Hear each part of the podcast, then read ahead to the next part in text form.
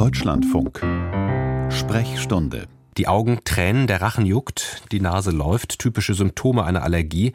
Darunter leiden fast ein Drittel der Menschen in Europa. Am weitesten verbreitet ist dabei der Heuschnupfen, ausgelöst durch Pflanzenpollen in der Luft. Und die Pollensaison tritt laut der gemeinnützigen Europäischen Stiftung für Allergieforschung, kurz ECAF, immer früher auf und zeigt insgesamt veränderte Muster.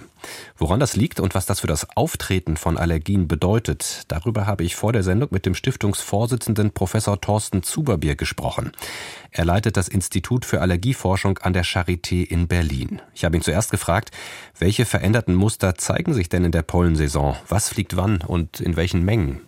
Wir erleben in Deutschland jetzt eindeutig die Auswirkungen des Klimawandels. Also gerade dieser Winter war ja wieder richtig warm im Vergleich. Und das merken auch die Pflanzen.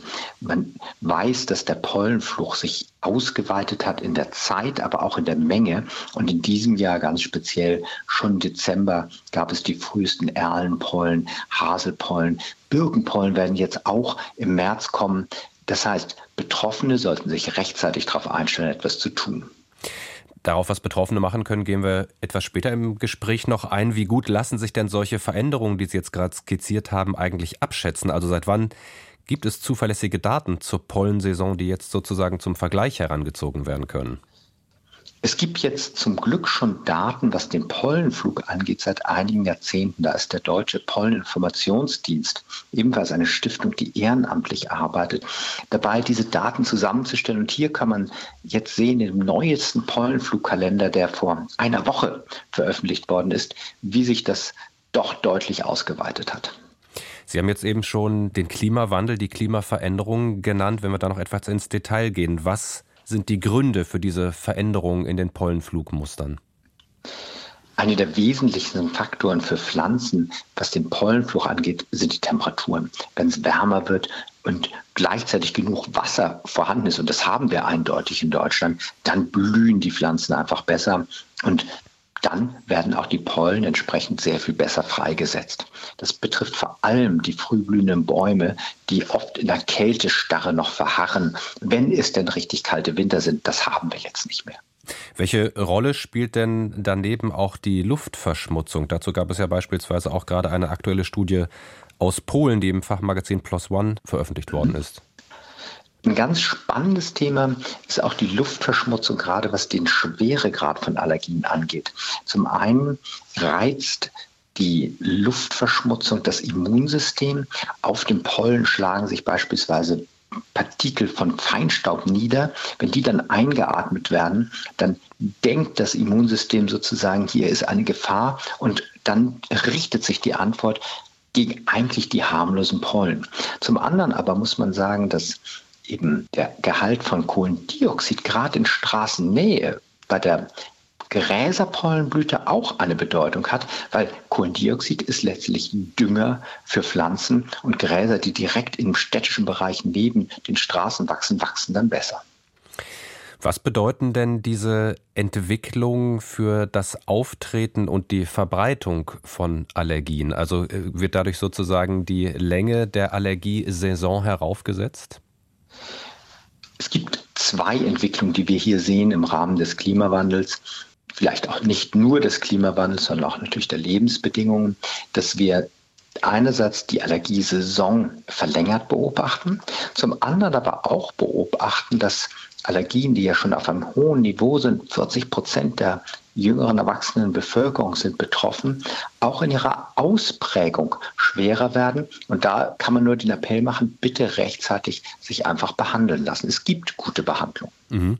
Das wäre jetzt die nächste Frage. Was raten Sie Allergikerinnen und Allergikern angesichts dieser Situation? Wie lässt sich der Kontakt mit Pollen vielleicht begrenzen, beziehungsweise welche Behandlungsoptionen gibt es, wenn die Beschwerden einsetzen und zu schwer werden? Der wichtigste Ratschlag, den man Betroffenen geben kann, bitte ernst nehmen. Wir erleben, dass Allergien immer noch bagatellisiert werden. Nur 10 Prozent der Betroffenen lassen sich korrekt behandeln. Viele sagen, ach Mensch, ich schaffe das schon, ich halte das aus. Das ist nicht geschickt, denn die Leistungsfähigkeit ist eingeschränkt. Ein Kind in der Schule, im Beruf ist die Leistungsfähigkeit eingeschränkt. Es gibt gute, sehr gut verträgliche Medikamente, Antihistaminika, die nicht mehr müde machen, Cortisonhaltige Nasensprays, wo das Cortison abgewandelt ist, nicht mehr in die Blutbahn übergeht. Hier muss man sich unbedingt von dem Arzt beraten lassen. Und vielleicht noch eine Botschaft. Alle Menschen, die einen schweren Heuschnupfen haben und schwer bedeutet, Schlaf ist zum Beispiel beeinträchtigt, können diese Medikamente zulasten der Krankenkassen auch verordnet bekommen. Viele Patienten fragen auch, was kann ich denn außer Medikamenten machen? Da gibt es eine ganz einfache Antwort. Erstens, es ist möglich, teilweise den Allergenen zu entkommen. Sehr gut wirken Luftfilter, die man zum Beispiel im Schlafbereich aufstellen kann. Auch die Nasendusche mit Kochsalzlösung ist sicherlich sinnvoll, weil es einfach die Nasenschleimhaut reinigt und trainiert. Aber es sind zusätzliche Maßnahmen. Bitte auf keinen Fall anstatt der Medikamente zu nehmen, sondern einfach hiermit die Wirkung zu unterstützen. Denn wichtig ist, dass man einfach eine gute Behandlung hat und völlig Leistungsfähigkeit erhält.